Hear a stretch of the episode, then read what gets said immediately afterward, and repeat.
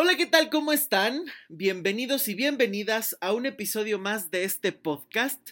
Yo soy Luis Miguel Tapia Bernal y me encanta que nos acompañes un jueves más. Recuerda que todos los jueves estamos subiendo un nuevo episodio para hablar de muchísimos temas de crecimiento personal en todos los sentidos, pero de una manera muy profunda, con verdaderos cuestionamientos y hurgando en este conocimiento que realmente te pueda dejar algo para que lo puedas aplicar en la vida cotidiana. Y procuramos hablar de muchísimas temáticas, inclusive hemos tenido grandes entrevistados a lo largo de las últimas semanas. Eh, este eh, podcast comenzó en octubre del año pasado y se han tocado muchísimos temas, cómo terminar una relación de pareja, el tema de la mamitis, algunos temas de la comunicación. Eh, por supuesto, puedes encontrar también temas sobre la crisis de los 40, eh, acerca de enamorarse de un narcisista, separarse de un narcisista, eh, qué hacer después del divorcio, acerca de la relación con la madre, la relación con el padre. Son solo algunos de los temas que puedes encontrar en estos episodios. Inclusive hace una, un par de semanas entrevistamos a Blanca Velasco que nos habla acerca de atreverte a transformar y realmente aplicar esos errores que se están cometiendo en el cabello. Y hablamos de todo, porque somos seres integrales y hay que conocer las mejores propuestas y las mejores formas de realmente aprender, vivir y ser uno mismo. Por eso es que el día de hoy quiero tocar un tema que me parece extraordinario, porque creo que es algo muy constante que se está generando y que debemos aprender a gestionar que es dejar de vivir con deudas, dejar de estar endeudados eternamente. Y para eso me acompaña un gran, gran, gran entrevistado que a ustedes les ha encantado muchísimo el, la entrevista que le hicimos hace un tiempo, que es eh, justamente eh, la crisis de los 40. Y nos acompaña otra vez Ricardo Castañeda. Ricardo, ¿cómo estás? Hola, ¿qué tal? Muy bien, muchas gracias. ¿Tú qué tal? Me da muchísimo gusto que nos vuelvas a acompañar. De verdad, a la gente le ha fascinado el podcast que hicimos juntos acerca de la crisis de los 40 y se les ha quedado muchísimo la imagen que has utilizado de el náufrago y la forma en la que vamos abriendo cajas que a veces no son lo que esperamos y tenemos que improvisar en la vida. De verdad, te has eh, excedido con esa, con esa imagen porque es extraordinaria. Les ha encantado. Y bueno, la gente que es nueva en el podcast y que no lo ha podido escuchar, corran a escuchar la crisis de los 40 con Ricardo Castañeda. Y Ricardo, de verdad me da muchísimo gusto que otra vez estés con nosotros y compartiendo esa sensibilidad que te caracteriza. Muchas gracias. Eh, no, al contrario, muchas gracias a ti. Sí, eh, fue muy emocionante ese de la, de la crisis de los 40. Eh, todo lo que me has contado, de lo que te ha dicho las, personas respecto a ese podcast, pues a mí me da mucho gusto que, les haya gustado, que les haya servido en el mejor de los casos para algo. Eh, y desde que me platicaste la opción de, hablar de este tema, pues a mí me pareció muy emocionante. Eh, y a ver cómo nos va. Bueno, pero también te ha escrito la gente o te ha dejado buenos comentarios con el podcast, ¿no? Sí, sí, sí, muy, muy buenos comentarios. Eh, mucha identificación. La verdad es que yo no sabía si, si nada más era a mí. no, muchísimos pacientes, amigos, conocidos, lectores, escuchas, se han puesto en contacto para hablar de este tema tan complejo. Y bueno, por supuesto, también cabe recordar que también Ricardo Castañeda tiene un montón de artículos ahí en la página luismigueltapiavernal.com no se lo pueden perder porque de verdad tiene una sensibilidad para escribir. Simplemente ustedes teclean Ricardo Castañeda y ahí les va a salir todo el contenido que ha escrito, que ha compartido y en todo lo que ha participado. Así que no dejen de leerlo y por supuesto escucharlo por si no lo han hecho. Y el día de hoy con este tema, eh, me gustaría justamente vamos a hablar de estos errores que tú has detectado tanto en tu propia vida como lo que se ha detectado a lo largo de la vida profesional, ¿no?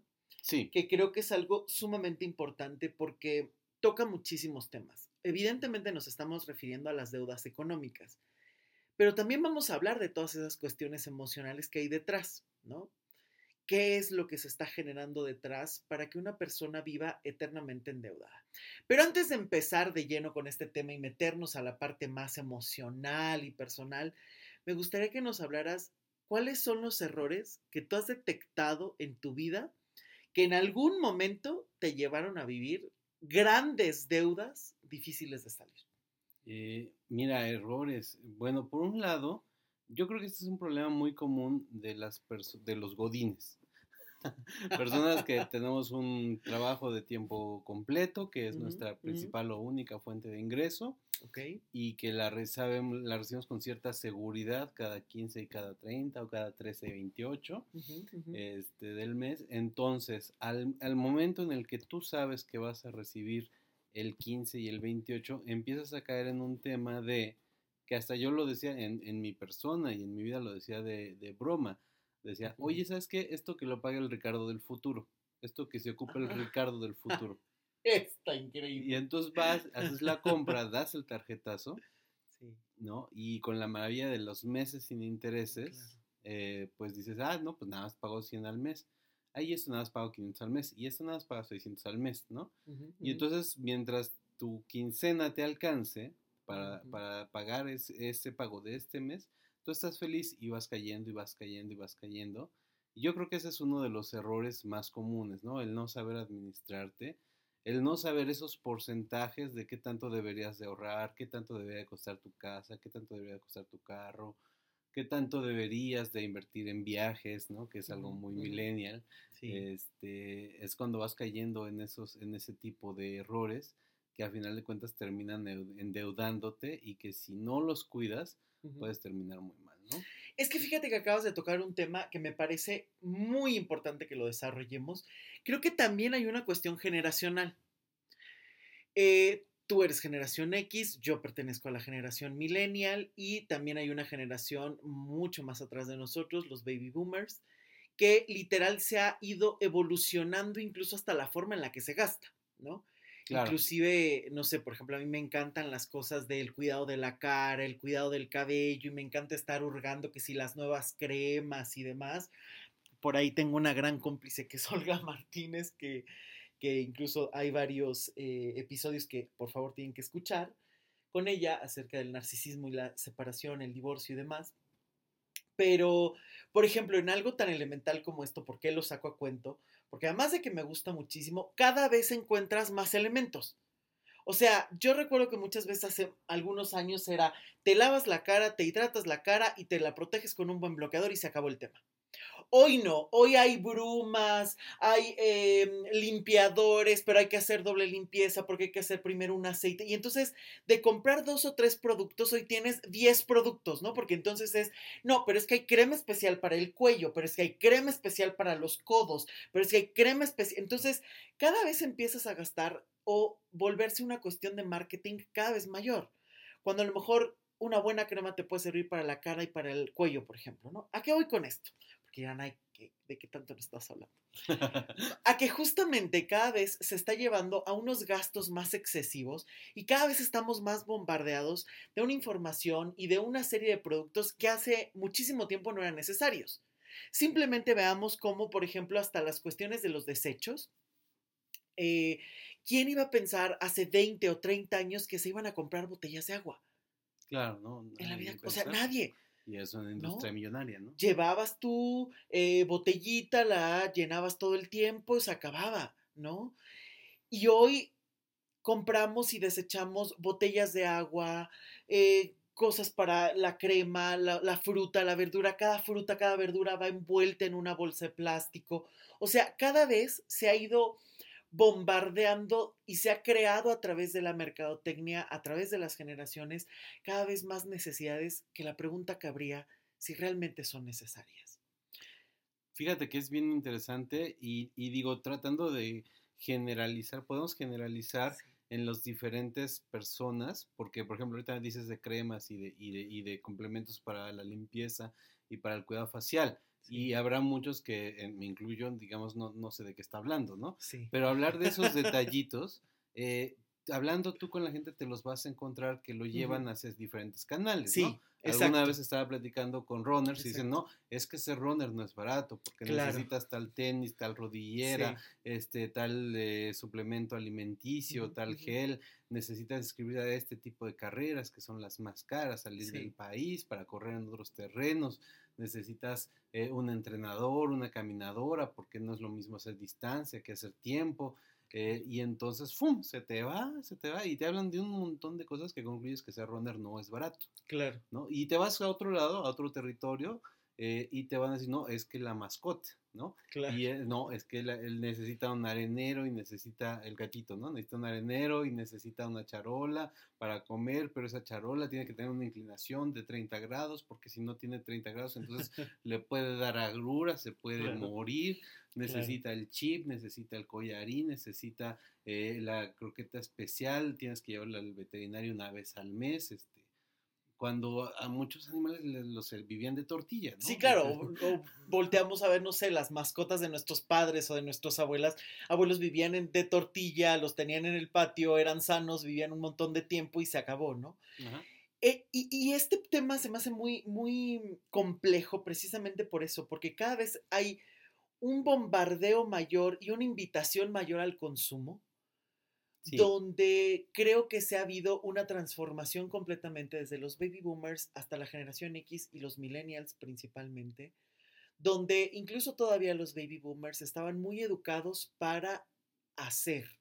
Te toca hacer lo siguiente, casarte, tener hijos, se acabó el tema. O sea, era un guion como mucho más estructurado donde evidentemente ahí las necesidades eran una casa, un carro, pagar y mantener a los hijos. Esas eran las prioridades. Y la deuda estaba estructurada. Es Primero cierto, sacas tu claro. crédito de tu casa, luego sacas tu crédito de tu auto, luego sacas tu crédito para sacar adelante a tus hijos, ¿no? Sí. Y ya, luego te mueres. Claro, ya estaba todo completamente estructurada la deuda y pagada a cuántas generaciones, ¿no? Exacto. Eh, la generación X empieza a transformarse porque cada vez empieza a dar más el tengo que ser, qué quiero ser, hacia dónde me tengo que dirigir. Entonces ahí puedo decidir si me caso o no me caso, puedo decidir si me voy a dedicar a lo que me apasiona o sigo lo que mis padres me impusieron. Digamos que hay una invitación un poco más a la libertad. Y en el caso de los millennials, yo incluso digo, creo que se cae hasta en una cuestión casi hedonista e ilusoria, ¿no? No hay futuro, tienes el presente, ¿para qué ahorrar? Hay, todo se tiene que vivir en experiencias, Claro. comprar experiencias. Y entonces ahí es cuando evidentemente llega el marketing y te empieza a bombardear de eres runner, sí, pero necesitas los tenis de 10 mil pesos y necesitas el gel especial de 500 pesos cada toma y necesitas, y necesitas, y necesitas, y necesitas, y te van bombardeando de necesidades que realmente lo son. Y, entonces cada vez empezamos a ver que hay infinidad de plazos y como tú empezabas hablando de este tema, las personas que son godines y tienen una quincena o mensualidad perfectamente clara y establecida, se empieza a confiar y se empieza a estirar. Y creo que aquí es donde empieza uno de los principales infiernos, que bien lo mencionas, que es el hecho de endeudarte con las tarjetas de crédito, que pueden ser una bendición bien utilizadas y pueden ser la peor maldición mal utilizadas, porque de verdad pueden ser, híjole, te desbordan. Te arruinan, te arruinan y ni cuenta te diste en el momento en el que te arruinaron. Y creo que ahorita es muy fácil que esto se dé. Ah, es que quiero comprar la crema, es que quiero comprar tal cosa y entonces la compro ahorita al fin que la puedo pagar el mes que entra o la difiero a pagos chiquititos por quién sabe cuánto tiempo y entonces cada vez ese, mm, esa ganancia que te entra ya ni siquiera paga todo lo que tienes que pagar para vivir porque además tienes que estar eh, sufragando todos estos gastos que metiste a infinidad de mensualidades y que a veces exceden porque te confías toda la cuestión eh, de lo que estás ganando en una mensualidad o en una quincena. Sí, otro caso muy, muy moderno eh, son los viajes, ¿no? De, como tú dices, ¿no? Que, que las millennials dicen necesito vivir experiencias, entonces es no, no me importa las cosas que tenga, sino los sellos que vengan en mi pasaporte. Claro. Pero entonces te vas al extremo en el que tu ingreso mensual lo vas invirtiendo en estos viajes. Entonces, no sé, alguna conocida alguna vez le, le- me dice, es que es que no he viajado, le digo, oye, acabas de regresar de Canadá, sí, pero no he salido del continente en todo el año, ¿no? Entonces, es que no conozco Fiji, maldita sea, ¿no? Claro. No, pues, ni, ni, ni, ni, Chiapas tampoco, amiga. Claro. y entonces eh, yo le dije a esta misma amiga, le digo, oye, ¿cómo es posible que hagas tantos viajes, haces tres, cuatro viajes al año, eh, intercontinentales? Y, yo no tengo ni para ir a Chiapas, ¿no? Y me dice, no, pues es que la diferencia es que tú estás pagando una hipoteca. Y yo, ok, sí, me hace mucho sentido, ¿no? Mientras yo, generación X, estoy con mi hipoteca 20 años, pues ella se está metiendo sus viajes que los paga a, uno o a dos o a tres años. y sí, muy feliz viene de Japón, pero también muy feliz eh, se está endeudando, ¿no? Para pagar esos viajes. Yo apenas lo hice, el, el último viaje que se hice fuera del país, lo pagué a meses sin intereses entonces yo salí en diciembre y apenas el mes pasado terminé de pagar el viaje. Yo ya ni me acuerdo qué diablos había hecho, esto en qué lo gasté, ¿no? Pero ahí estás ¿Qué tanto trajiste? ¿Qué tanto traje? Yo, ¿por qué no, ni gasté eso, no? Yo comía ahí en, en las tienditas tipo Oxxo para ahorrar, según yo, y lo pagas seis meses después de que regresaste. Y dices, pero la experiencia nadie te la quita. Tal vez de la experiencia no me acuerdo, pero la deuda ahí está. Claro, claro. Y esta es la ilusión. ¿No? Tienes que obtener el beneficio primero, aunque después lo padezcas. Estamos en la completa sociedad de la inmediatez. Todo tiene que ser momentáneo, efímero. Inclusive Bauman, que bueno, todo el mundo, yo lo menciono muchísimo porque es de mis autores favoritos, Sigmund Bauman, un gran sociólogo em, polaco que vivió muchísimo tiempo en Inglaterra. Él decía justamente, se quiere atraer y meter todo, toda la eternidad en un momento. Y en ese momento tienes que vivir y desbordarte porque después quién sabe qué tengas. Estamos en esta parte de consume y desecha. Y las ilusiones son exactamente igual. Hoy las consumes, hoy las tienes, hoy disfrutas aunque después lo tengas que pagar por muchísimo tiempo y ahí obviamente en esa carga, porque aquí empezamos ya en esta parte emocional, en esa carga después de ir pagando necesitas más ilusiones, necesitas consumir más para encontrar pequeñas felicidades. Entonces, sí, claro, es que voy a tener que pagar un viaje a dos años, pero entonces tengo que tener otro premio porque tanto que he venido pagando, no importa ya la experiencia que viví, necesito otra. Por lo tanto, eternamente estás en un intercambio que no tiene salida, que no tiene futuro, porque la única dinámica es consumir, pagar, consumir, pagar, creyendo que solo cuando consumes eres feliz. Claro. Y aquí me gustaría tocar esta parte del materialismo que, se entiende tan mal. El budismo no te dice que no consumas, el budismo no te dice que no tengas, el budismo no, no, no, no el budismo dice que no podemos estar fijándonos nuestras metas y nuestra felicidad y nuestra estabilidad en algo externo. Tú eres y puedes y tienes que encontrar una serenidad, una paz y una tranquilidad dentro de ti, tengas o no tengas un celular nuevo, tengas o no tengas pareja, tengas o no tengas el trabajo tus sueños. Y creo que aquí es donde se empieza a romper toda ilusión y que por eso hablo de esta evolución de las generaciones, porque a mayor libertad ¿está el ser humano capacitado para enfrentar esa libertad? O sea, realmente uno puede decir, sí, claro, es que hoy podemos elegir ir a, ir a, donde quieras, dedicarte a donde quieras, acostarte con quien quieras, puede ser hombre, mujer, quimera, queer, lo que tú quieras, está perfecto. Pero entonces, ¿en qué momento esta parte tan idealista realmente se aterriza y se convierte en una dinámica que te pueda proveer de algo más que una ilusión, de algo más que una experiencia, de algo que no sea tan efímero, porque estamos en el tiempo de lo efímero y en lo efímero entonces siempre tienes que vivir consumiendo para generar experiencias y que esa experiencia eh, la puedas, eh, pueda ser perdurable a través de la repetición, pero cada repetición cuesta. Sí, sí, claro. Y ese costo muchas veces se excede de los ingresos que se tienen. Y ahí está el problema. Totalmente. el problema es que, bueno, uno de los problemas, ¿no?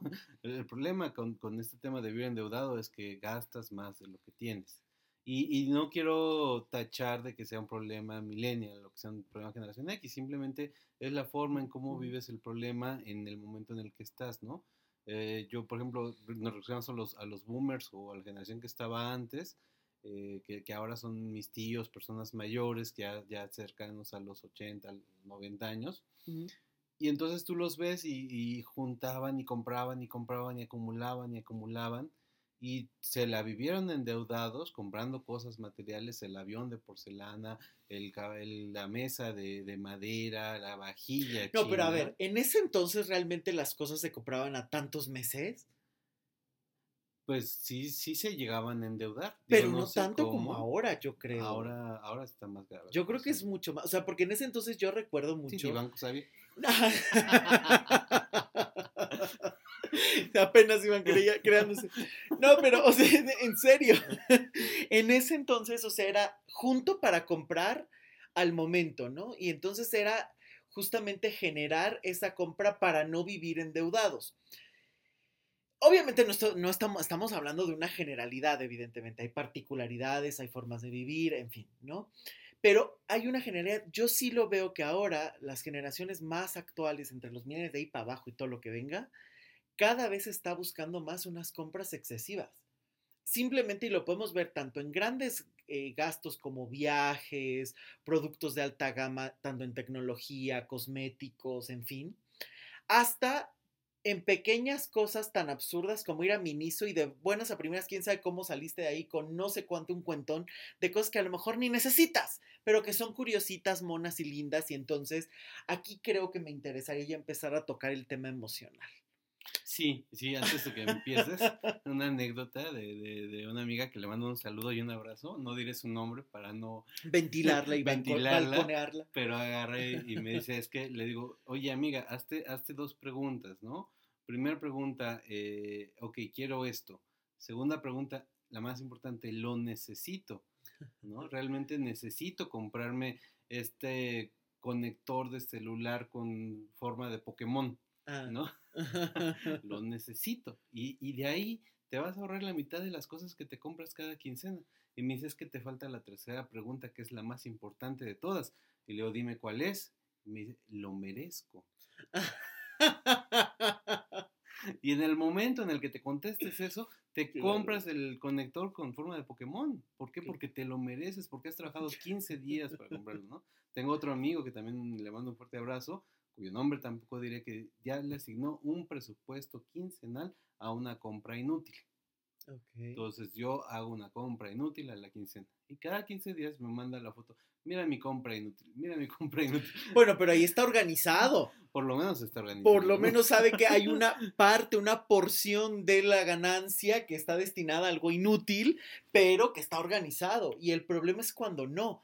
Pero justamente aquí es donde quiero hablar de lo emocional, porque creo que muchas veces las finanzas, obviamente no estamos hablando de todas las circunstancias, obviamente no estamos hablando de todas las generalidades. Sé que hay en el mundo unas desigualdades enormes y abismales de personas que no tienen ni qué comer y otros que están acumulando miles de millones de dólares, ¿no? Eh, eh, no hablo completamente de esos extremos y esas polaridades. Estoy hablando principalmente que creo que muchas veces la cuestión emocional va muy de la mano con la cuestión y la ganancia económica en muchos sentidos. ¿Cuántas veces no se gasta por vacío emocional y existencial? No tengo a nadie, no sé quién soy, valgo por lo que tengo, y a partir de esas cosas emocionales no resueltas, voy a consumir desquiciadamente incluso más de lo que estoy ganando. Y entonces nada más estoy esperando a que llegue la quincena o a que me paguen el proyecto o a que caiga tal o cual trabajo para poder pagar y comprar, aunque no tenga ni siquiera después con qué mantenerme. Y esto es algo sumamente común. O sea, de verdad, personas que buscan gastar todo, aunque después casi casi no tengan ni para comer a fin de quincena o estén juntando hasta para ir al trabajo, pero previamente gastaron de una manera brutal a meses. Yo, es que yo digo además, ¿no? Y hasta lo digo en el libro de las intermitencias del amor. Parece que hoy la autoestima se compra a meses sin intereses. O sea, de verdad, parece que la gente cree que vale, cree que llena los huecos comprando y consumiendo una y otra vez. Y ojo, no estoy diciendo que consumir esté mal. Si tú quieres tener una buena vida y consumir y te la puedes dar y trabajas por ti, claro, está increíble. No está mal dormir en una muy buena cama, no está mal vivir en una buena zona, no está mal comer en buenos restaurantes, no está mal. Lo que está mal es que salga de tus posibilidades, vivas estresado eternamente en un ciclo emocional del que no te puedes recuperar y que solamente estés gastando una y otra y otra y otra vez y vivas para pagar. Porque a final de cuentas eso ya no es vida, porque ya le vas quitando el placer a la larga. Sí. Sí, sí, ahorita hace rato que hablabas del budismo, digo, no sé si, si la frase sea budista. Digo, yo sé que tú no eres mucho de frases optimistas y de crecimiento, porque son de dientes para afuera, lo cual entiendo y, y, y, me ha servido mucho hacerte caso en ese sentido. Pero esa frase yo la uso mucho porque me ayuda mucho a frenarme en este sentido. O sea, eh, rico no es el que más tiene, es el que menos necesita. Sí. Es la frase. ¿no? Sí, me gusta. Y, y es, esa es lo que estás diciendo. O sea, de, de este hueco emocional. ¿no? Sí. Entre menos necesites, quiere decir que tu hueco emocional está más chiquito, creo yo. Sí, y creo que aquí es importante el ver justamente para qué necesitamos comprar tantas cosas, ¿no? Creo que este es algo muy, muy importante porque aquí es donde vienen como todos estos errores. No me importa lo que tenga que hacer para obtener esta experiencia, aunque después viva pagándola por muchísimo tiempo y de una manera desorganizada. Porque además esta parte emocional, la tristeza, la emoción, el enojo, ¿cuántas veces no se hacen compras precisamente por eso? Pues me enojo ya, voy y compro tal cosa, estoy triste y bueno, es que me lo merezco para subirme el ánimo. Y a lo mejor te compensa emocionalmente unas horas, un ratito, pero después vas a regresar a lo mismo. Si no solucionas lo emocional, vas a seguir gastando y endeudándote eternamente porque justamente eso es simplemente un distractor momentáneo, no una solución. La solución no se compra en una tienda de electrodomésticos o en una tienda de cosméticos o en una tienda de supermercado. Las soluciones se trabajan y se construyen dentro de cada persona. Y en este punto, tú tocaste hace rato un tema muy importante, que es el hecho de cuando las personas viven esperando la quincena. Pero ¿qué pasa incluso con las personas que se pueden desorganizar más, que trabajan por su cuenta, que a lo mejor no tienen un ingreso fijo y constante, que a lo mejor a veces pueden ganar mucho, a veces pueden ganar menos, a veces no sé cómo se maneje dependiendo de cada carrera. Ahí todavía se puede vivir más un descontrol tremendo. Y en ese caso, ¿cuáles crees tú que sean los errores más comunes y constantes en este tipo de dinámicas económicas cuando no hay un ingreso justo, eh, eh, constante y con fecha específica? Mira, yo creo que o sea, hay, hay, porcentajes que son comunes, pero yo lo digo que son comunes porque son comunes en, mi, en mis redes sociales, no sé si en las de todos, ¿no? Entonces, hay un porcentaje que dice, a ver, ¿cuánto debe de costar tu auto? Ah, tu auto no puede costar más del 30% de tu casa. Okay. ¿No? Y ves a la gente que vive en un, en un cuartito sí. y tiene el megacarro. Sí, eso o, es muy común. O tiene el megacarro y ni siquiera está teniendo en dónde vivir. Sí, sí, ¿no? sí. Otro, otro porcentaje es el 20% de tu ingreso lo deberías de ahorrar. Entonces, Ah, si tú estás ganando, hablando de estas personas que dices que no tienen un ingreso fijo, ¿no? De repente te caen 10 mil, quiere decir que 2 mil de esos 10 mil los tendrías que ahorrar. claro. De repente te caen 40 mil, 4 mil, tendrías que haberlos, ahor- 8 mil tendrías que haberlos ahorrado. Este, y ese 20%, esa, esa cultura de ahorro, vaya, no existe en México, ¿no? No. Ni, ni, ni, asalariados, ni no, No, asalariados, Tienes toda la ni gente de 20, de 30, 60 años, nadie ahorra. Tienes toda la razón. México es un país que no ahorra. Y eso, y eso es algo muy, pues muy peligroso y, y muy angustiante, ¿no? Otro, otro error típico es... Espera, quiero tocar este tema del ahorro porque aquí hay una cuestión emocional tremenda que se ve muchísimo en las constelaciones. No se ahorra cuando sientes que no tienes futuro. Porque Wow. precisamente uno ahorra porque estás pensando en el mañana, porque sabes que tienes un mañana. Y entonces vivimos en un país que no sabe ahorrar porque ha estado invadido todo el tiempo de que tarde o temprano llegue alguien y te lo quite. Revolución mexicana, guerra cristera, que pueda haber algo que tú puedas ahorrar, te cueste muchísimo trabajo. Y de verdad, piensen en todas sus familias y a lo mejor váyanse hasta los abuelos, bisabuelos, tatarabuelos, y puede ser que en algún momento hayan perdido algo. Por eso es que cuesta tanto ahorrar, me lo gasto mejor ahorita antes de que llegue alguien y me lo quite. Por lo tanto, se está viviendo sin futuro. Ahora, si además no sabes a dónde vas, estás perdido, eh, te costó muchísimo trabajo a, llegar a donde estás y entonces te vives gastando, gastando, gastando, no hay futuro. Y creo que además ahora las generaciones millennials, regreso al tema y, hacia futuro, eh, no se está teniendo un futuro claro. Afores, toda la cuestión de pensiones. No hay. No hay, no va a haber. Por lo tanto, claro que ahora se está promoviendo él no te preocupes ahorita, ve y viaja. Total, tendrás de experiencia y después saber dónde vives. Creo que incluso hasta socialmente las políticas, la economía está moldeando las ideologías y promoviendo ciertas ideologías porque a lo mejor en este momento te funcionan y después quién sabe qué pase. Pero es cierto que una persona que no ahorra es porque no siente que tenga un futuro. ¿Por qué voy a ahorrar si mi futuro es incierto? mejor me lo gasto ahora, lo consumo ahora, porque después quién sabe que venga. Y es el típico pensamiento del mexicano. Ya después veremos qué hacemos. Y ahí los ves, ¿no? Y de verdad no es una cuestión que no se pueda. Y, y yo siempre pongo este ejemplo, los 15 años, las bodas. ¿Cuánto o sea, le ahí? ¿Cuánto dinero no gastan? Viven en zonas sumamente marginales a veces, en zonas donde a lo mejor a veces ni siquiera es la casa o la casa le están pagando desde hace mucho, pero gastan, bueno, bueno, el ingreso de 10 o 20 años y padrinos de todo. Ajá. Además, padrinos de salero y padrinos hasta de medias para la quinceañera, ¿no? Y ahí es donde justamente se ve que si tú quieres, generas y buscas la forma de generar en las cosas que te importan, en las que no vas a seguir en lo mismo.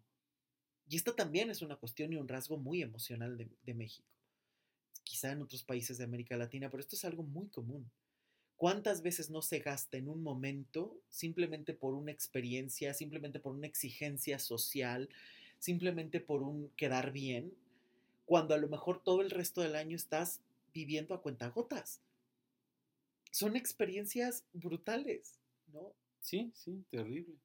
Terrible y, este, me, acordé ahorita de los, de los 15 años, eh, digo, hay unas instituciones financieras que se encargan de atender a las personas con menos ingresos y bueno, no todas son buenas, entonces unas te cobran unos intereses altísimos, eh, estoy hablando de, FAMSA, de Electra de, y, de ahí todo ese tipo de SOFOMES eh, sociedades financieras no reguladas, las SOFOM se llaman, cobran un interés ridículamente alto y platicando con ellos agarran y te dicen, no, pero es que yo tengo que ir a hacer la cobranza, llegan a hacer la cobranza, llegan a, este, a, ver qué, qué, se llevan para que, para que el cliente pague, llegas y llegas al cuartito donde no hay nada, ¿no? Entonces está el refrigerador que no te puedes llevar por regulación eh, no, no, no puedes este, quitarles el refrigerador a una persona y, ven y dicen, no hay nada, no hay nada que yo pueda quitarles y dicen, no, pues entonces sabes que llévate el cuadro de la quinceañera y el cliente, con tal de recuperar la foto de la quinceañera, te paga el crédito porque ese es el valor que le asignan a ese momento, a ese momento en el que gastaron un dineral, la boda, los 15 años, el bautizo, ahí se les una, una fortuna y entonces el crédito lo pagan con tal de recuperar el bonito recuerdo. ¡Wow! Sí, sí, sí. Eso es muy interesante, porque justamente ahí te das cuenta, por ejemplo, en las bodas. A veces no tienen todavía ni dónde vivir, no tienen nada planificado y gastan, bueno, yo creo que literal, juntando los dos ingresos de ambos, lo de 10 años para una noche. Y piden prestado y se endeudan y agarran y van y buscan y empeñan con tal de tener un momento. No hay planificación. En México pareciera que se está viviendo del cuento. Somos generaciones que están viviendo del cuento, de la apariencia, del mostrar, del tengo la superboda, aunque la tengo que seguir pagando incluso hasta después del divorcio. Sí. O sea, elementos de este estilo y que justamente ahí es donde tú bien dices, llegan este tipo de empresas, yo te soluciono momentáneamente, aunque después me vas a pagar 10 veces lo que yo te presté. Ajá. Y eso se convierte en un abuso, porque se vive al día, sí, pero ahí es donde este tipo de empresas se aprovechan completamente de la necesidad de las personas. Y es muy fácil caer en eso eh, y después estar pagando las consecuencias a infinidad de años. ¿no? Sí, terrible, horrible, horrible, horrible. Y lo peor es que ya tienes estándares de cuánto debe de valer esta emoción, ¿no? O sea, por ejemplo, un, un chiste o un, un, trauma muy buga es el anillo de compromiso debe costar tres meses del sueldo del hombre. Ah, no, bueno. Entonces, Esa no o sea, la y- sabía. sí, sí, sí, y entonces eh, yo, yo sí he visto conocidas eh, que, que ven su anillo y que dicen, no, es que esto no, mira cuánto le costó, ¿tú crees que aquí hay tres meses de sueldo o qué? Me está viendo la cara. Wow, wow. Mira, ¿No? estos estándares no los conocía.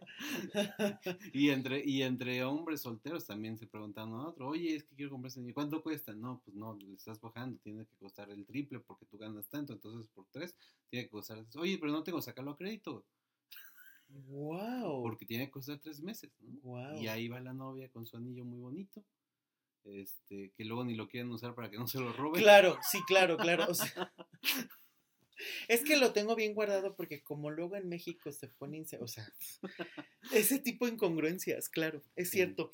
Y es que fíjate que aquí se vuelve una tendencia a estar todo el tiempo endeudado con tal de adquirir.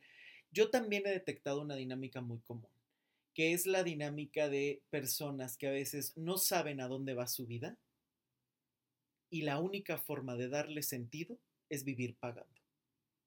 Además de, en México, con los niveles de mamitis y donde la familia tiene el primer lugar, la familia de origen siempre tiene el primer lugar, es sumamente común que las personas no crezcan. Y una forma de no crecer es vivir endeudado todo el tiempo. Porque si yo siempre tengo una deuda que pagar, es mi justificación interna, pero por eso yo no me voy de casa de mis papás. Es que por eso yo no me he independizado, porque como tengo que pagar tanta cosa. Y entonces es ahí donde se está cayendo constantemente en eh, situaciones que habría que resolver otras para dejar este impacto económico de lado. Habría que dejar de lado a los padres y poderte crecer e independizar y no sentirte con culpas y deudas, porque ojo, si tú te sientes endeudado con tu madre, con tu padre, con tus hermanos, es muy fácil que vivas en deudas también porque simplemente son un reflejo de lo que crees que debes a otros, lo estás pagando en tu vida cotidiana. Y lo disfrazas, eh, creo yo. O sea, por ejemplo, dos disfraces muy comunes que yo he visto continuamente dicen, es que ahorita ya no se gana lo que se ganaba Ay, antes. claro, ese es el Ahorita los sueldos están súper castigados. Ahorita tú no puedes salir de la, de la licenciatura y buscar un trabajo porque nadie te ofrece más de seis mil, ocho mil pesos. Claro, Oye, mamá, papá, yo empecé a trabajar con eso. claro, ¿no? O sea, pues con eso, Claro. digo, para los godines, pues ese es tu primer sueldo. No puedes Claro. salir, aunque salgas de la licenciatura super guau, de la maestría super guau, no puedes esperar un mega sueldo No. porque no tienes experiencia laboral, ¿no? Entonces tu primer sueldo es, de- va por ahí, claro. ¿no? Y tú, no, yo no puedo. Entonces, claro. ese, es es un cierto. escudo, ¿no? No, no, Eso no puedo acceder a las cosas que tienen mis tíos o mis padres porque yo no gano lo que ellos ganaban. Ciertamente la vida se ha vuelto muy cara y ciertamente una casa cuesta muchísimo Sí, más que que, antes, antes. Eso, claro, eso es claro. muy cierto. Sí, Pero también te estás escudando en, en- en no, con este sueldo no puedo. ¿no? Y, y otra que, que apoya a, a ese primer escudo es el, no, pero es que mis papás son mis amigos. Ay, claro, bueno, esa es la típica. No me gritan, no me regañan, claro. yo puedo llegar borracho, me llevan a comprar el consomé. No, no, no, es que a mí, yo me, me han dicho una frase que yo me... Es que son como mis roomies, nos Exacto. llevamos tan bien. Sí, sí, sí. ¿En serio? O sea, Y entonces no tengo necesidad de irme. claro, Porque no, no vivo Claro. con una familia que me exija, que me ponga reglas, que me limite. No, y además cuando ellos ya no estén en la casa va a ser mía. ¿No? Porque esa es la otra típica dinámica, Exacto. ¿no? Inclusive en Italia estaba pasando muchísimo que ya hijos de 40 años estaban demandando a los padres para quedarse con sus casas y exigirles que los heredaran en vida, porque como ellos tenían 40 años, no tenían el trabajo de sus sueños porque la vida está muy difícil y no tenían su propia casa, pues ellos querían que de una vez los heredaran para que ya pudieran hacerle modificaciones a las casas o tener un dinero para emprender algo, ¿no? Y aquí podemos analizar perfectamente un sistema hiperprotector en una familia, cuando los padres le dan todo a los hijos sin límite. Y entonces, que esta es una dinámica sumamente común, y creo que de unas generaciones para acá cada vez está peor, tú vales por el simple hecho de nacer. Sí, sí, eso nunca lo voy a cuestionar. Pero de ahí a que por el simple hecho de nacer y abrir los ojos lo merezcas todo, esto habrá que ponerlo en duda, porque la vida es una construcción.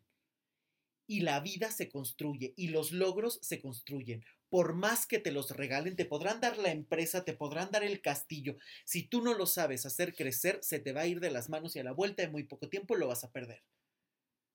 Porque hasta lo regalado hay que saberlo administrar y sacarle provecho. Por lo tanto, ¿dónde queda el desarrollo personal? Que esta es otra cuestión sumamente importante. El ser humano se demuestra que puede cuando hace, cuando consigue por sí mismo y sabe de lo que es capaz. Por lo tanto, aquí está uno de los mitos más grandes, eternos, de, pero es que la vida tendría que ser súper sencilla. Ahora además con todo este pensamiento positivo de, si te cuesta trabajo, no lo hagas, porque no es el camino. Estamos rodeados de personas completamente inútiles y mediocres emocionales, donde literal están entrando en una situación donde, si me cuesta trabajo, no lo hago. Y entonces nunca superan metas y nunca saben cuáles son sus propios límites y hasta dónde son capaces de llegar porque a la primera adversidad salen corriendo. Ojo, tampoco es estar viviendo de adversidad en adversidad, pero ¿cómo haces cara ante la situación? No podemos pretender que la vida siempre sea color de rosa, la vida tiene matices. Por supuesto que entre más trabajes en ti, entre más te resuelvas, entre más encuentres respuestas, va a ser muchísimo más fácil que cada vez tengas una vida más tranquila, más relajada, más feliz. Pero no puedes pretender el no haber hecho nada y tenerlo todo. Ese es uno de los primeros errores. Y esto que dices me parece de verdad importantísimo porque es muy común, ¿no? Hoy se escudan con esas frases. Sí, obviamente ha crecido la inflación, la exigencia es mucho mayor, lo que tú quieras, sí, gustes y mandes, sí.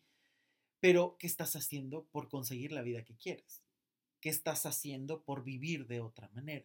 ¿O realmente quieres la vida que tienes? O, es, o, es, la pantalla que te estás poniendo para decir, sí, ¿no? Eso es lo que quiero, yo quiero estar con mis papás. Claro. Porque son súper amables y súper nobles y, y súper este, complacientes y yo no me quiero salir de ahí. O incluso hay toda una serie de historias tejidas atrás, ¿no? Que a lo mejor se llevan, a veces ni siquiera se llevan increíble con los padres. A veces tienen una relación súper complicada, pero tienen que estar ahí porque sienten que los padres no le dieron el amor suficiente y ahí los ves a los 50 años reclamando y viviendo con los padres. O creen que los padres pobrecitos no pueden porque vienen de una historia difícil, entonces se tienen que quedar a cuidar a los padres eternamente. O sea, se tejen otras cosas emocionales que hay que saber manejar y sortear para poder liberarte y empezar a hacer la propia vida.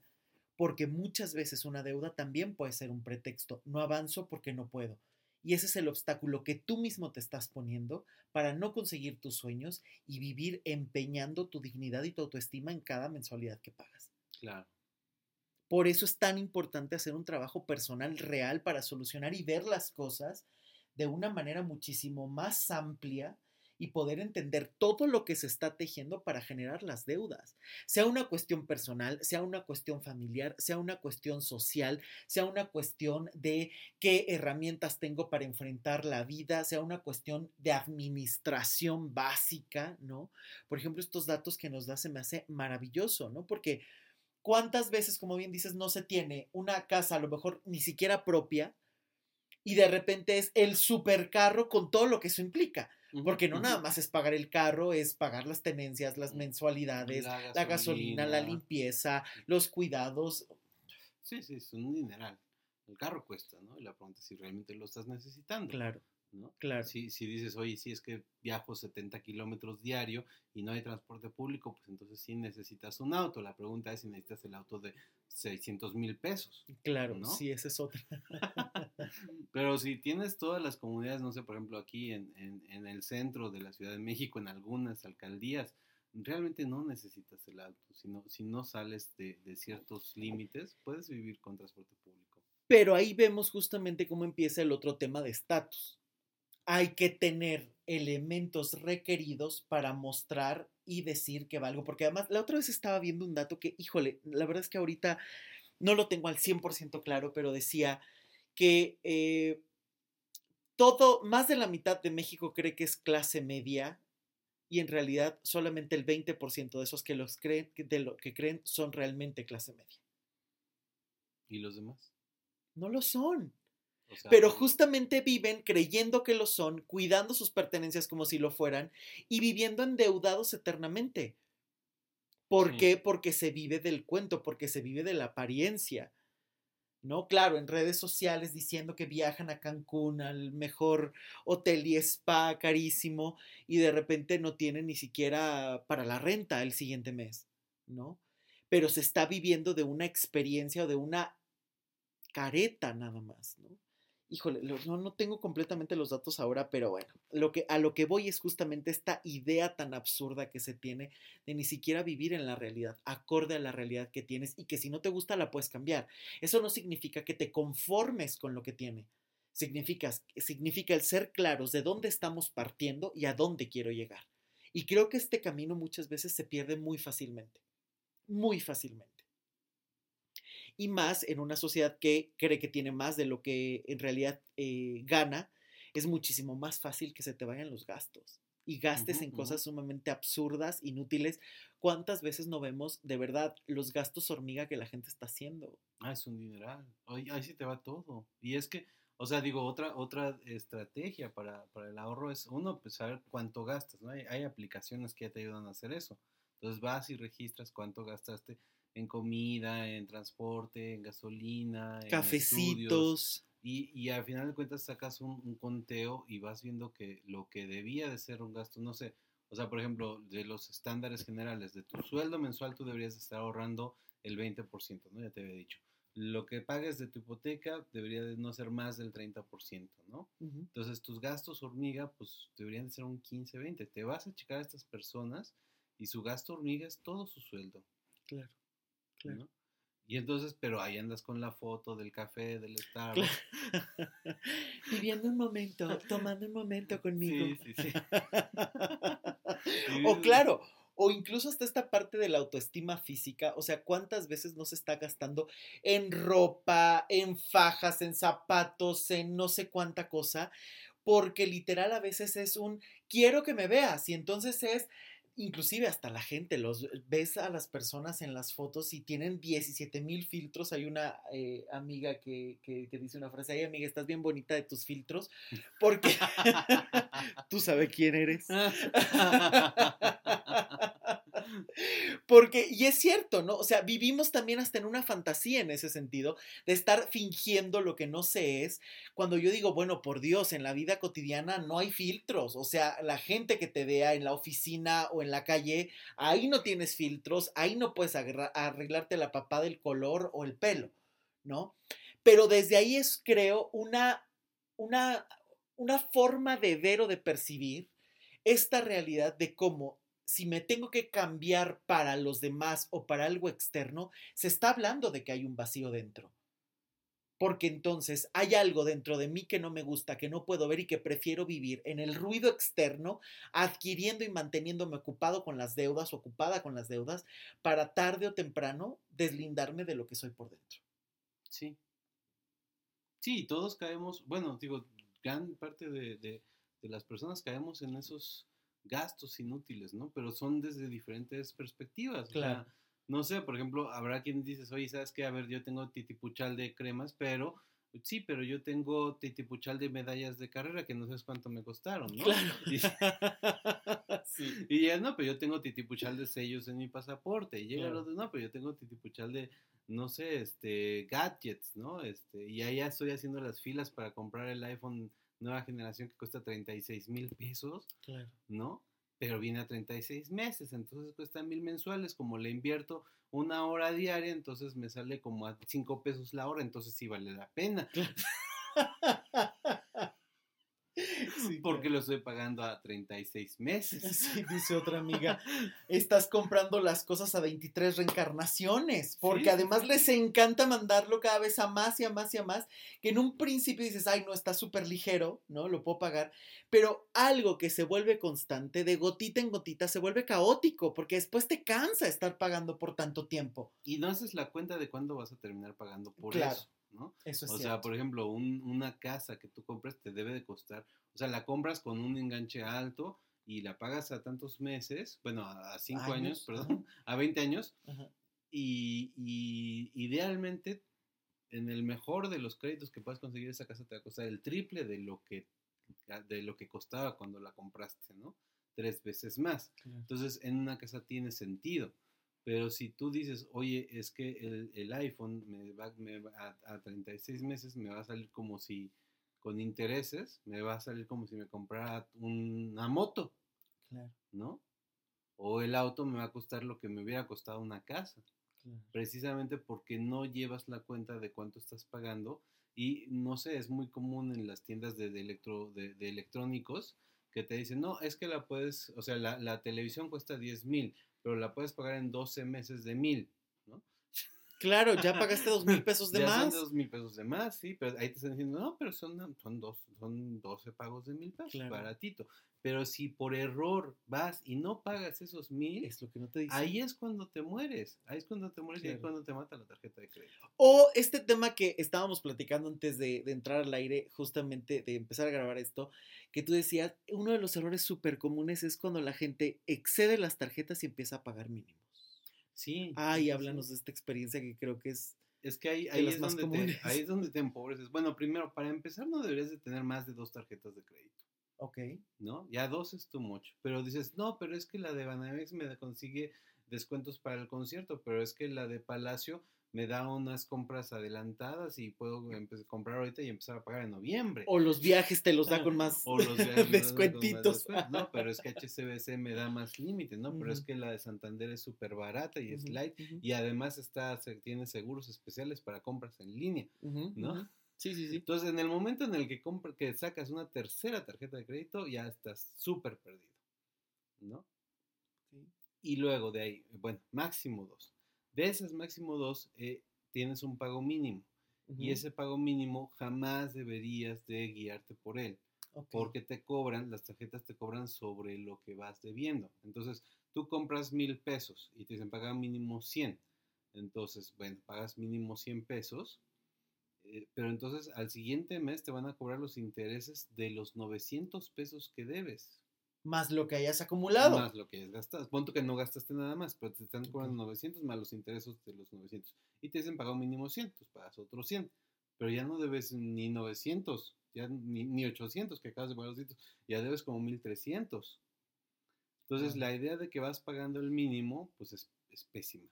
¿no? Y luego había quienes dicen, no, pero es que paga dos veces el mínimo, pero es que paga tres veces el No, no, no. O sea, una tarjeta de crédito debería de ser, si es para, si es para cosas que no van a hacerte producir, si no son activos financieros los que estás comprando, este, una tarjeta de crédito la debes de liquidar cada mes, cada mes, quedarte. Ahí hay un, ahí ya por regulación desde hace varios años dice pago para no generar intereses. Eso es lo que tienes que pagar mensualmente. Y si tú vas y ves tu pago para no generar intereses y luego por otro lado ves tu talón de cheques y ves que no te alcanza, ahí ya valiste queso, ¿no? Ya valiste queso porque estás pagando una deuda sin tener la capacidad de pagarla y te está ahogando. Si tu sueldo o bueno, lo que te lo que tienes disponible para pagar no cubre ese saldo mínimo para no generar intereses de tus tarjetas, ya estás en un hoyo.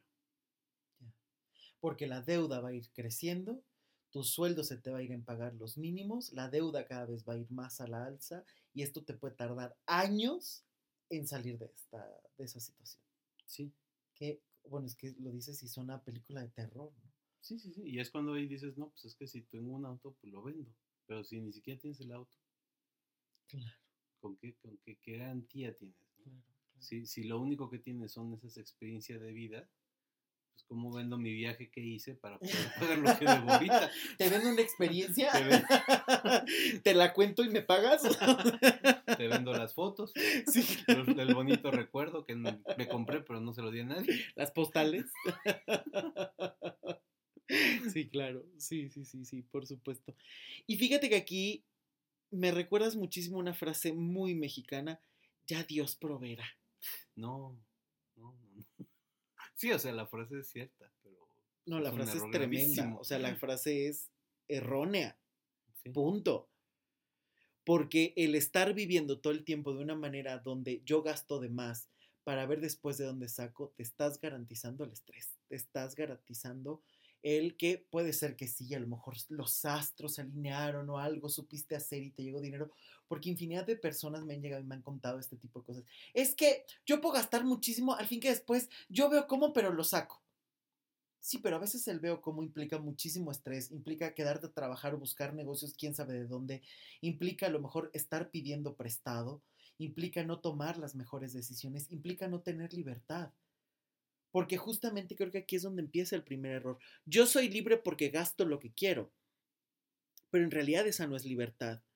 La verdadera libertad sería que tú pudieras manejar tu dinero como tú quisieras y pudieras elegir en todo momento y no elegir ahorita y después tener 10 momentos de presión, de tensión y de conformarte con lo que sea para poder pagar un único momento. La verdadera libertad sería que en todos los momentos tú puedas decidir si lo compras, no lo compras, si lo pagas, no lo pagas, si tienes o no tienes para adquirir determinadas cosas. Eso en realidad sería la libertad. No nada más el hoy pago porque hoy decido y hoy soy libre en comprarme estos zapatos de 50 mil pesos que son divinos y estas cremas y este viaje a no sé dónde, aunque después voy a pasar 20 años, 2 años, 3 meses con la atención absoluta para poder pagar eso que duró solo un momento. Ahí no eres libre. Pero justamente incluso hasta la mercadotecnia está metiéndose en la cabeza y vendiendo esas ideas sumamente absurdas, ¿no? De aquí tienes la felicidad, ya no importa después cómo la pagues, Dios proveerá. Dios proveerá. No, muy mal. Sí, no, hay que esperar que Dios pruebe. O sea, eh, era algo que alguna vez platicábamos, ¿no? De, de cómo lo ves, bueno, digo, si, saliéndome tres segundos del tema, de cómo ves esta figura divina, ¿no? De es alguien a quien vas a pedirle cosas o es alguien a quien vas a agradecerle lo que tienes, ¿no? Claro. Este, y ya, el Dios proveerá ese es el, el, pues yo le voy a seguir pidiendo hasta que me lo dé. Claro. Claro. Hasta que me lo dé y ojalá caiga del cielo. Sí, esta divinidad. No, y además. Yo soy incapaz de conseguirla yo mismo. Exacto. Y además hay que recordar que del cielo no cae nada más que agua. Si tú quieres conseguir algo, tienes que generarlo. ¿De qué manera? Pero justamente son pensamientos completamente infantiles. Que alguien llegue y me lo resuelva, que alguien llegue y lo haga por mí, que otro me enseñe a administrar, cuando en realidad habría que crecer al ser humano que eres para que como adulto puedas tomar mejores decisiones y mucho más libre. Es como cuando uno entra en internet y o a Netflix, entonces dices, es que voy a ver esta película que me sugirió la serie, la, aplicación, o voy a hacer tal cosa que me sugirió la aplicación. Ahí no estás siendo libre. Ahí hay un sistema que se adapta a lo que cree que tú necesitas y tú te vuelves esclavo de lo que otros te están dictando. Por lo tanto, la verdadera libertad sería, hoy yo quiero ver esta película o este determinado tema, y entonces vas y lo eliges. Lo buscas. Cuando una aplicación, cuando otra circunstancia te pone de rodillas y te sugiere lo que tienes que hacer, eres libre solamente en el sentido absurdo, mágico de creer que estás eligiendo, cuando en realidad estás cayendo en una trampa. Y es una de las trampas más comunes actualmente en una sociedad infantilizada donde no se ha permitido crecer, asumir las riendas de su vida, ser responsable de sus actos y proveerse la felicidad más allá de una tienda eh, departamental. Porque si tú estás buscando la felicidad en algo comprado, ya tienes garantizada la infelicidad. Y lo peor es que ni siquiera te das cuenta, ¿no? O sea, porque tú piensas que tú lo elegiste. Exacto. Yo elegí eh, tener todos los Playmobil del mundo. Claro. Yo elegí tener todos los Legos del mundo. Yo elegí eh, saberme todo lo que hay que saber acerca de videojuegos. Yo elegí... Eh, es que es una señal, porque me metí a Facebook y estaba el anuncio, claro que me lo tengo, obvio que te va a salir. Si estuviste buscando en Google, si estuviste buscando en cualquier lugar, Facebook lo va a reafirmar. No es destino, se llama algoritmo. O sea... Está bueno. Yo estoy en shock. Se acabó. Ya pasó casi una hora. Ah, que yo no me lo creo. No, no, no me di cuenta. Esto se me fue todavía más rápido que la vez anterior. Qué ah, tema más interesante. Tenemos que continuar con él porque tiene infinidad de cosas que dar. Sí, sí, sí. Pero bueno, de pues, aquí los podcasts duran una hora. y adiós. Y adiós. para que no se aburran, para que puedan escuchar otros, para que los puedan recomendar. Por favor. Eh, Ricardo, muchísimas gracias porque, por otro episodio más y de verdad de una manera tan interesante desmenuzar este tema de las deudas, los millennials, el dinero y demás. Muchas gracias por tu experiencia personal, tus conocimientos profesionales. No, no, muchas gracias a ti por, por invitarme y por, eh, por este tema que, que, ya lo teníamos desde hace tiempo. Que tú propusiste. Platicando, pero que hasta ahorita estamos concretando de cierta manera. Eh, muy, muy, muy agradecido y muy emocionado. Muchísimas gracias. Y bueno, ustedes que están escuchando, esténse muy al pendiente de los próximos cursos en línea o webinar que justamente vienen en agosto. El primero de agosto va a haber un webinar acerca de por qué no cumplo mis metas. Y el 15 de agosto, mis emociones me enferman. Son en sábado los dos eh, webinars o los cursos en línea, porque muchas veces me han preguntado, ¿qué es un webinar? Bueno, un webinar es una conferencia en línea, un curso en línea donde se va a dar toda una serie de información, va a haber una interacción en vivo constante donde vas a poder hacer todas las preguntas que quieras y también en estos cursos en línea, al finalizar, se hace una constelación familiar para que conozcas realmente qué, en qué consiste una constelación, si funciona o no funciona en línea, porque ahora además es la forma en la que tenemos que estar trabajando constantemente, ya sea por las distancias o por la cuarentena. Es momento también de seguir cuidando muchísimo eh, con cómo estamos relacionándonos. Entonces, por favor anoten, sigan mi página web, luismigueltapiavernal.com, sigan mis redes sociales donde ahí van a estar encontrando toda la información de los cursos, talleres, eh, por supuesto también de las sesiones individuales, que no hay pretexto, las sesiones individuales y de pareja siguen en, en línea, pueden ser cualquier día de la semana, simplemente hay que organizar de esta manera, no hay pretextos, la cuarentena no es un pretexto si quieres realmente trabajar y de verdad en línea, siempre y cuando tengas cámara, tengas micrófono, se va a poder trabajar exactamente igual que como si estuvieras en el consultorio y a veces hasta mejor, porque hay pacientes que me ha tocado que están en sus casas y están fumando aquí no se puede, eh, pueden llorar muy tranquilamente, pueden hacer lo que necesitan, además también eso es espacio. Y por supuesto, pues bueno, ahora que seguir cuidándonos porque si recordamos, el coronavirus es tocar nariz, tocar ojos y es una de las fuentes principales de contagio. Y en una consulta a lo mejor estás llorando y te tocas la nariz y te tocas los ojos, puedes estar hasta en riesgo. Entonces, a través de Zoom no hay riesgo, estamos todos protegidos y puedes seguir trabajando. Así es que, por favor, inscríbanse a los cursos que vienen, esténse muy al pendiente. Además, los precios son súper accesibles para que realmente puedan conocer este trabajo y, por supuesto, ir encontrando respuestas para su trabajo personal.